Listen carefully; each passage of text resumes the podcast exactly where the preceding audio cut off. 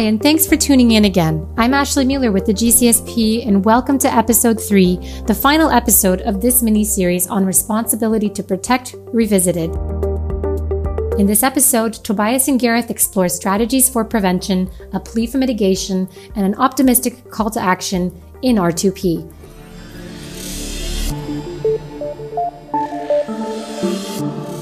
You mentioned military preparedness before, um, but you also said that you know, like R2P is mainly a preventive uh, instrument and a preventive uh, concept and the norms, etc. Uh, the question then would be, well, can you link one thing, namely use of force, together with the prevention. And, and, and, and that, in general, in security uh, studies, you talk about deterrence, like in a sense. Is there a way of linking both together in a sense of saying, okay, you could say, if you're going to do this and that, we are going to uh, react and, and, and, and therefore actually threaten to react and threaten to harm. And that therefore actually, although military force or use of force is, is a reactive tool, actually have a preventive effect. Number one, is that something that you were you were thinking about? Number two, is this even feasible? Uh, because what that would require is that the threat is pretty credible, that the leader does not uh, uh commit mass atrocities uh, because the leader is afraid of, of the reaction. Is, is that something that, that was debated? Is that something that, that is realistic? Or is that something that even is goes so down the cynical road of using force uh, for humanitarian purposes that, that it's just not, uh, uh, should, shouldn't be thought about? Well, of course, it's the case that if someone about to embark on an atrocity course fears the risk of military retaliation, that is bound to concentrate that person's mind pretty comprehensively, but that's so many steps away from what one can be sure you'll be able to deliver, given all the hurdles you've got to overcome, the criteria that you've got to satisfy of both legality and legitimacy. That I think, uh, you know, the notion that this would have any immediate deterrent impact is pretty pretty long bow to stretch. That said, if we do better at creating the kind of rapid reaction forces, credible response forces that have been talked about endlessly. I mean, we've talked about in a UN volunteer force for decades, but that's frankly never going to get off the ground. But if the, the NATO response force, the NRF, I mean, can be thought of as an available resource ready and willing and able to be mobilized very quickly to deal with these situations if all the other things fall into place, the other criteria fall into place. If the EU battle groups concept ever gets off the ground in any credible militarily deliverable fashion, so that you do have um, multilateral uniform personnel available and you know trained and ready and battle ready to go in these situations should they be called upon. Then of course that might make a little bit more credible. It would at least um, satisfy the third basket of practical deliverability of that response. Uh, whether you'd get the Security Council buy in to give you legal cover for it, or whether you'd have so much legitimacy, um, satisfaction with the, the moral criteria in the middle that you'd be prepared to, to go ahead anyway without that uh, legal criterion be satisfied. All these are things that um, you know would have to be satisfied before you could before you could make that connection. Of course, I mean the same sort of argument applies with respect to international criminal court prosecutions. You not only want to have an effective ICC system because you don't you hate to see people getting away with stuff. Um, and you know, the notion of impunity is, is pretty horrible to have to uh, to live with. Of course, it's also the case that if the ICC system was functioning properly and people were brought to trial and convicted, with a reasonable prospect of being apprehended and having to serve their punishment. That would be a pretty systematic and serious deterrent for such things in the future. So it is important to build in deterrent capability where you can. But when we talk about prevention, I think um, overwhelmingly the focus is on other mechanisms, other strategies. It's trying to deal with the root causes of these situations. It's trying to put together, uh, you know, whether it's legal and constitutional strategies to give better rights protection for minorities, or whether it's economic strategies to get rid of economic grievance of a kind that can generate hostility, which results in group and ethnicity directed but basically economically driven hostility. I mean, there's all sorts of ways in which you can do things. Things aimed at better governance, all of these things are a part of the preventive toolbox and um, eminently worth doing, uh, both in a long term sense and in a short term sense. uh, and you know endlessly worth putting more resources into. But if you can put a bit of icing on the cake with some deterrent capability of the kind we've been talking about, then so much the better. Big remaining question, let me just address it finally before we move on, is that what do you do in those situations? I'm asked this over and over again, where the criteria of legitimacy are manifestly satisfied, but for whatever reason, cynical, opportunistic, indefensible it might be, you cannot get a Security Council resolution passed because one of the big powers is exercising a veto, Russia or China or whatever. What do you do in those situations?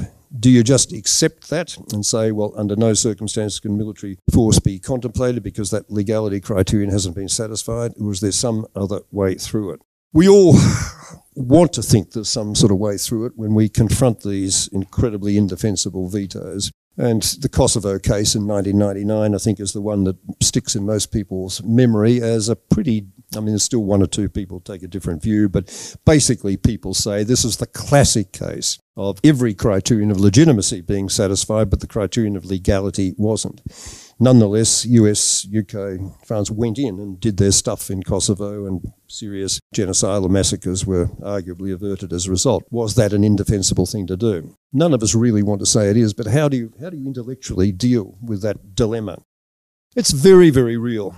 We struggled with a way to handle that in our report, and I'm not sure that we quite got it right. What I found talking about this and thinking about this in subsequent years is the best way of answering this is, I think, by um, by reference to the, uh, the domestic law principle, certainly in common law jurisdictions, I think it's equally applicable in Roman law jurisdictions and others around the world. The idea of the plea in mitigation. The idea of the plea in mitigation. You don't contest that what you did was illegal, technically, but you throw yourself on the mercy of the judicial authority by saying it was so morally defensible in all the circumstances that I ought not to be actually punished or not punished with any degree of severity. Yes, officer, I did run the red light. I acknowledge I ran the red light. I was in breach of the law but I had to get my wife to the hospital. She's giving birth to a baby in the back seat. You know, that sort of case, a plea in mitigation, utterly familiar, utterly morally familiar, I think, to, to all of us. And provided you don't overdo it, and provided you don't make that plea in mitigation every second week for some case, everything's an exception. Uh, I think you can live with the reality that from time to time there are going to be cases, and maybe the Douma, the response to the chlorine, even though it was thought to be sarin, it wasn't sarin, it was actually chlorine, and maybe that wasn't da da da da da. It was a defensible response, I think, in terms of the criteria of legitimacy, even though there was no legal foundation for it. I think Kosovo was certainly uh, legitimate. Uh, but you ought, you've got to think long and hard uh, before ever going down that particular path. But that's the way I would sort of try to, to navigate my way through that dilemma. But don't let's pretend that it's not a dilemma. It's a very, very real one. Would you really prefer that we had nothing at all? Look, I completely accept that there's an awful lot of cynicism out there, there's an awful lot of non performance out there, there's an awful lot of utter disappointment in terms of effective implementation, all the ways we mentioned. But are we worse off for having a degree of international consensus now in the way that we had zero consensus in the 1990s. We had the North very obsessed about humanitarian intervention, but never prepared very often to do anything about actually delivering on it. We had the global South utterly resistant to the whole idea of the right to intervene. We've now at least got that conceptually together. We've got an acceptance of the basic principle that it is actually everybody's business. We've got an acceptance of the necessity for, you know, institutional steps to be taken. We've got a lot of effective action taken on the preventive side, which doesn't ever get acknowledged, and we've got the failures, yes, on the reactive side. But are we, are we worse off as a result? I mean, you really, really have to work hard to argue that, I think. And what you've got to do when you're confronted with this sort of disappointment, you know, there's two kinds of people in the world. There's optimists and there's pessimists. There's pessimists who say the world's a crappy place. The people are going to always be motivated by selfishness, by greed, by ambition, or by idiocy. And there's nothing we're ever going to be able really to do about it. We just have to accept that reality. Or there's optimists who say the world's a shitty place and things keep on going wrong, but that just means we've got to recognize that we've got to work that much harder if we are going to get decency standards, common humanity standards, cooperative strategies effectively put into place. And look, if you approach life as a complete pessimist, you just don't get out of bed in the morning. at least if you're sort of optimistic and do put the rosy spectacles on occasionally and say, with a little bit more effort and attention and we can make this actually work. Wheels do turn, things do change. Because otherwise, just that, that sense of uselessness of everything is exactly the kind of thing that means that, you know, we'll, we'll never make the world remotely a better place. That's all we have now for this mini series. Thank you for listening, and thank you to Mr. Tobias Vestner and Professor Honorable Gareth Evans for this important conversation on responsibility to protect revisited. Keep this playlist rolling and listen to our other episodes, part of the GCSP special 25th anniversary podcast series. In the meantime, don't forget to subscribe to us on Apple iTunes, follow us on Spotify and SoundCloud. Click the next button and get to the next episode.